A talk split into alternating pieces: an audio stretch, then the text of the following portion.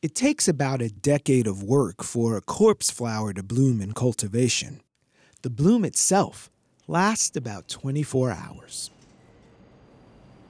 On June 26th, about an hour before closing time, the New York Botanical Gardens closely watched corpse flower started to change shape.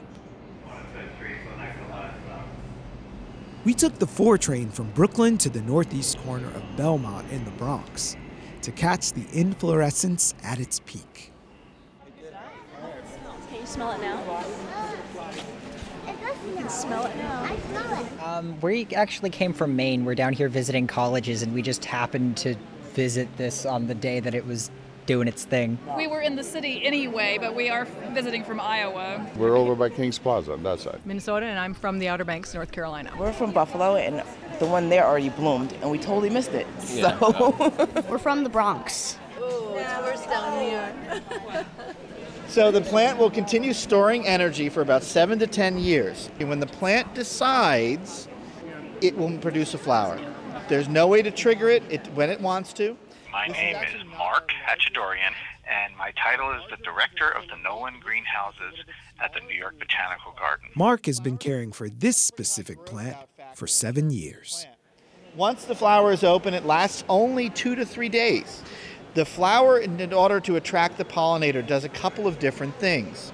Not only does it smell like rotting flesh, it looks like rotting flesh, and there's also a This plant, when it was first found in Western Java, was really, you know, just a bit of a botanical sensation. Get in there and smell it. Get a big whiff.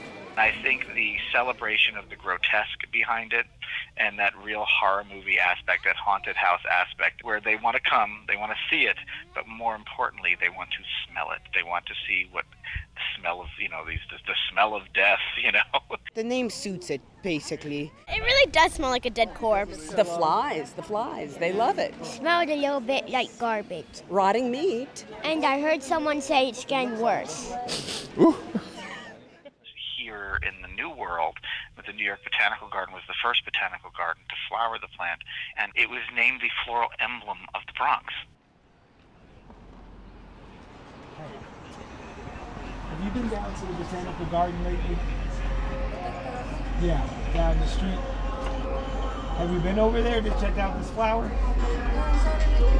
Oh, stop bien, está bien. Uh, I haven't, I haven't, I haven't seen it, but uh, I saw it on TV. It looked kind of cool. It was That's cool. all. That's all I can say about it. It I never even knew this than it such a thing. Never knew such a thing existed. what? So you just came from the botanical garden? And they have a thing there called the corpse flower. So I wonder if you heard about the corpse flower over at the garden. No, this is the first time I'm, I'm being um, made aware of it. Normally I get up and I go to work. I'll be to work, but today I'm off early. But what is this corpse flo- flowers all about? Uh, we're doing a radio story about the corpse flower at the botanical garden. The what? The what? It's the most famous thing to hit the Bronx. Listen, a young boy just died who was murdered. Like, I think my mind is on that more than something that's not saying is not essential, but there was a huge, I mean, everybody was at that funeral today.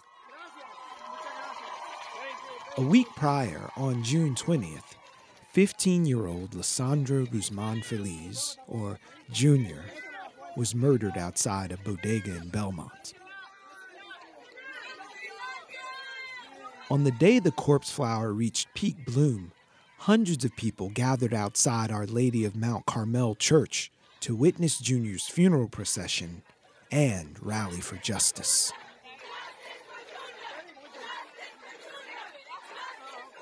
A bus ride away, people from all over the state and country were paying the standard $23 admission fee and filing into the climate controlled Enid A. Haupt Conservatory.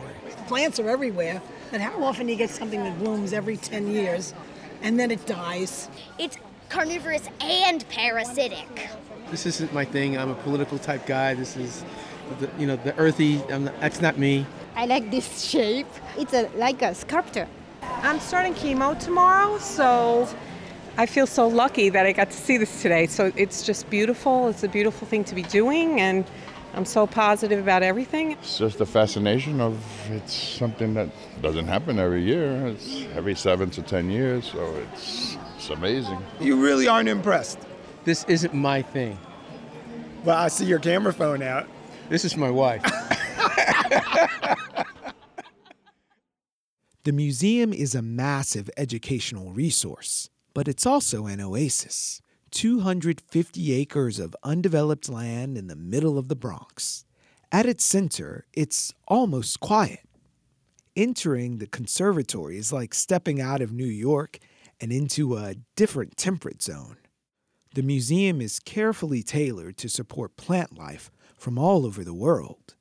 And in many ways, that's the point of a museum to show people things they might never see otherwise. But what happens when people are excluded? And so when I see people going to botanical gardens, I don't see people who are members of the community. I see a lot of people who are outside and gentrifying the community. It's white people coming from the Metro North. It's keeping it real, keeping it facts. So what, what's I mean, they have a day that's free on Wednesday, but there's a barrier because people don't see themselves celebrating flowers. What, what's the barrier to entry in because the they don't make sense? it as welcoming, warm and welcoming. They have the food. Um, they they have the food farmers market, but even with that, that's still like you're kind of intruding on them in a sense. Right? Because it's like they automatically know, okay, EBT cards are taken, like, oh gosh. And people can't think about flowers when they're trying to eat, when they're trying to pay rent that is exorbitantly high, when they live in five and six to a one bedroom apartment. So why am I gonna go to see a flower?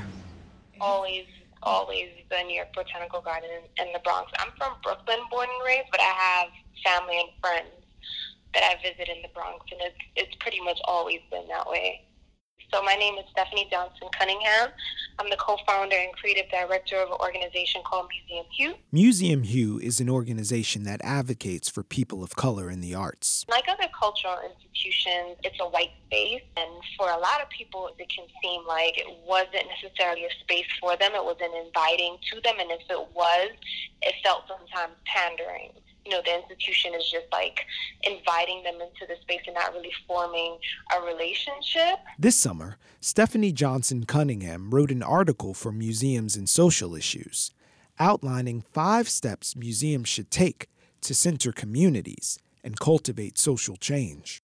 to decolonize the space, especially like a museum, I think one thing cultural institutions have to do is be honest with their history. Recently, National Geographic came out with a publication around race and was very honest about the history of their institution, how it was created, how it was very racist and sexist. And so they have to become more forward facing um, with their activism. Our action today is in solidarity with the Lenape. Our action today is in solidarity with the Lenape. And all indigenous peoples. And all indigenous peoples. In the past few years, actions have been springing up all over the city, calling for museums and cultural institutions to stop thinking of themselves as apolitical. In April, over 60 protesters from 20 community groups rallied at the Brooklyn Botanical Garden and Brooklyn Museum to demand a deep diversification of staff, a commitment to mitigate gentrification, and an acknowledgement of the full history of the land both institutions were built on. To advance indigenous resurgence. To advance indigenous resurgence. And fight for decolonization. And fight for decolonization. This is where we must begin. And while the New York Botanical Garden has never been protested on that scale, like the Brooklyn Museum and Brooklyn Botanic Garden, it sits on stolen Lenape land. In the 16 and 1700s, that land was divvied up and sold off to English and Dutch farmers and worked by enslaved people. The garden itself was built by Irish immigrants in the 1880s and opened to the public in 1896. The New York Botanical Garden doesn't currently acknowledge most of that history in their front facing materials. I think cultural institutions have to become very honest with the framework of what their cultural institution is built upon. Another important step to welcoming in Bronx residents I think what they also have to do is to become more relevant to what's happening um, around them. You know, the gentrification, food deserts, the lack of green space. When the Bronx, you know, has a lot of food deserts, the Brooklyn Botanical Garden and the New York Botanical Garden are green spaces that also talk about, you know, the issue of, of the lack of green spaces. I'm telling you, in the morning time, you come here, just watch us. You come in, I'll show you around. So this is the hot sauce, the Bronx hot sauce. So we just picked this morning all the serrano peppers for the Bronx hot sauce. So there are like around 12 community gardens that are growing serrano peppers. And so, yeah, so we just picked them this morning. Well, I grew up in New York and had no ambition or even thought about gardening or food. My relationship to food was the fact that my mom was a good cook and we had three meals so when I grew my first tomato on a vine, saw it was red and bit into it, it changed my world. Karen Washington is a community gardener and activist. And I tell people I grow food, I feed people body and mind, and I've been growing food in New York City for over 30 years. She's been working with the NYBG almost as long as she's been living in the Bronx. Today, she's a board member. So when I first moved to the Bronx, from all information that I knew about the botanical garden, it catered to mostly affluent people. I didn't hear from neighbors or heard on the street that people were going to the to the New York Botanical Gardens, and it seemed more elitist. But that sort of changed in 1985. So yesterday was our farmers market. So we bring the residue of what we got to farmers market to feed the chickens. So the one is out. So I looked out my window and there was a man with a shovel and a pick, and he said, Well, I want to start a community garden. And then the next day, this green truck pulls up and it says Bronx Green Up. Bronx Green Up is the community gardening outreach arm of the NYBG. It was born out of volunteer neighborhood efforts in the 1970s and 80s to beautify empty lots. The city was going through, you know, financial crisis. They really didn't have enough money to do a lot of uh, development, especially in low-income neighborhoods and neighborhoods of color. So was the community got together and turn these empty lots into community gardens. And one thing that the New York Botanical Garden provided was a lot of resources. So the trees and the shrubs that you see in many of the Bronx gardens came from the botanical gardens, the native plants. But uh, and so this is like this is papalo.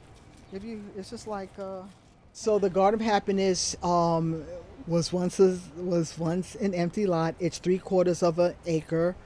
It's close walking distance to the Bronx Zoo and the New Botanical Garden. It originally started with African American and Puerto Ricans, and as they retired and moved on, the next wave were Dominicans.